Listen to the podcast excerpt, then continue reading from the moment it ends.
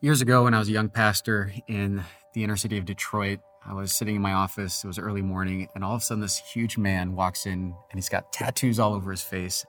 And I don't like to judge people by their appearances, but because we were in a not so good neighborhood, I was definitely afraid.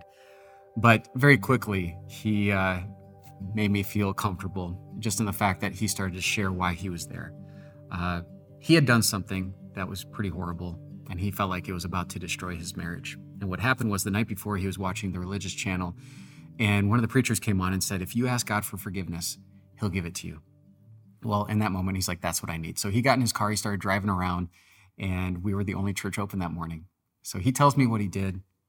And right then and there, I got to tell him what Jesus did for him that Jesus had taken his sin and nailed it to the cross.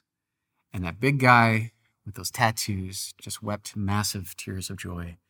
And it was beautiful to see. That was his that was the beginning of his relationship with Jesus Christ. And I got to walk alongside of him and, and see him mature in that relationship. And what was amazing is that uh, he was a rough guy. Uh, he, he, used to use a lot of choice language, and he started to curb that and realize, no, this isn't the best way I can glorify God.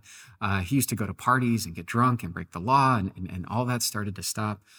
And uh, he, he continued to hang out with his biker buddies. He was in this biker club, and, and they noticed there was this massive change in him. And and he would tell them he's like no it's jesus. He gave me peace and you can have it too. And and at first they were they were kind and they would listen but after a while they didn't necessarily appreciate the changes that he was making in his life. And eventually what happened was those friends not only distanced themselves but some of them became enemies. And he was starting to feel alone and outnumbered.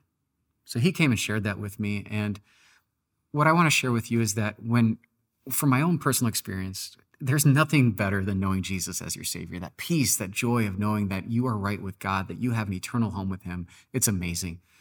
But inevitably, and what I've seen, what I saw with my friend, is eventually you're going to feel like the odd man out. You're going to feel alone. You're going to feel outnumbered. And so when my friend shared that with me, I took him to a, a portion of the Bible, 2 Kings chapter 6, and I told him about the prophet Elisha. Now, he's not Elijah, he's Elisha. Elijah came first, Elijah came after him. And what was going on is that God would reveal to Elisha the plans of the king of Aram.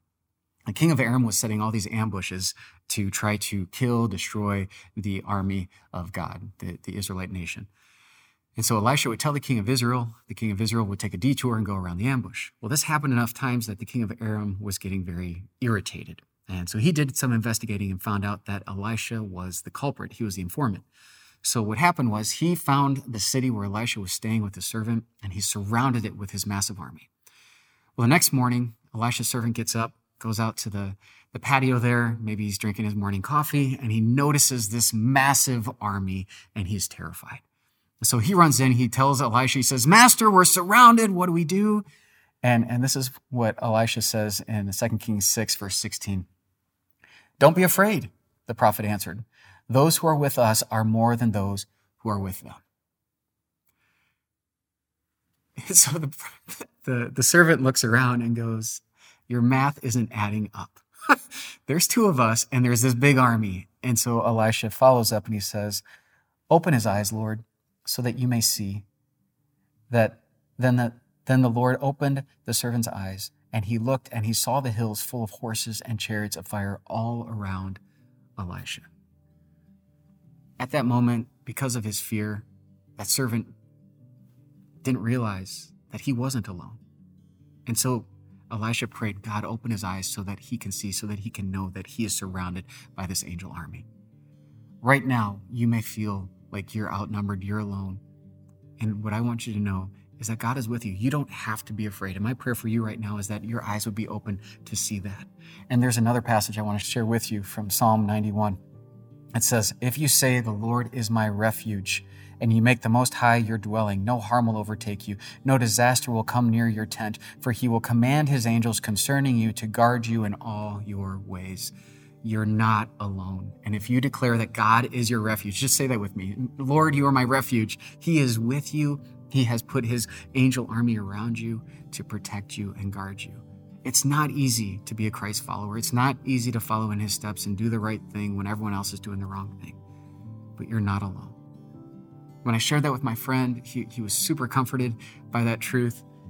And something else he realized that God opened his eyes to see is that even though many of his friends that he had known for years were abandoning him, he realized that God had given him a new family, brothers and sisters in Christ, to support him and love him and encourage him. My prayer right now is that God would open your eyes to help you see that the Lord is with you. He is surrounding you with his angel army, and that he has given you a massive family of believers to support you in these dark moments. Let's pray. Father in heaven, it is so easy to feel like we're alone. Uh, so often we get focused on our problems instead of the solution. And so, God, open our eyes right now to see you, how big you are. Help us to see that we are surrounded by these guardian angels. And thank you for the brothers and sisters in Christ that surround us today. It's in your name we pray.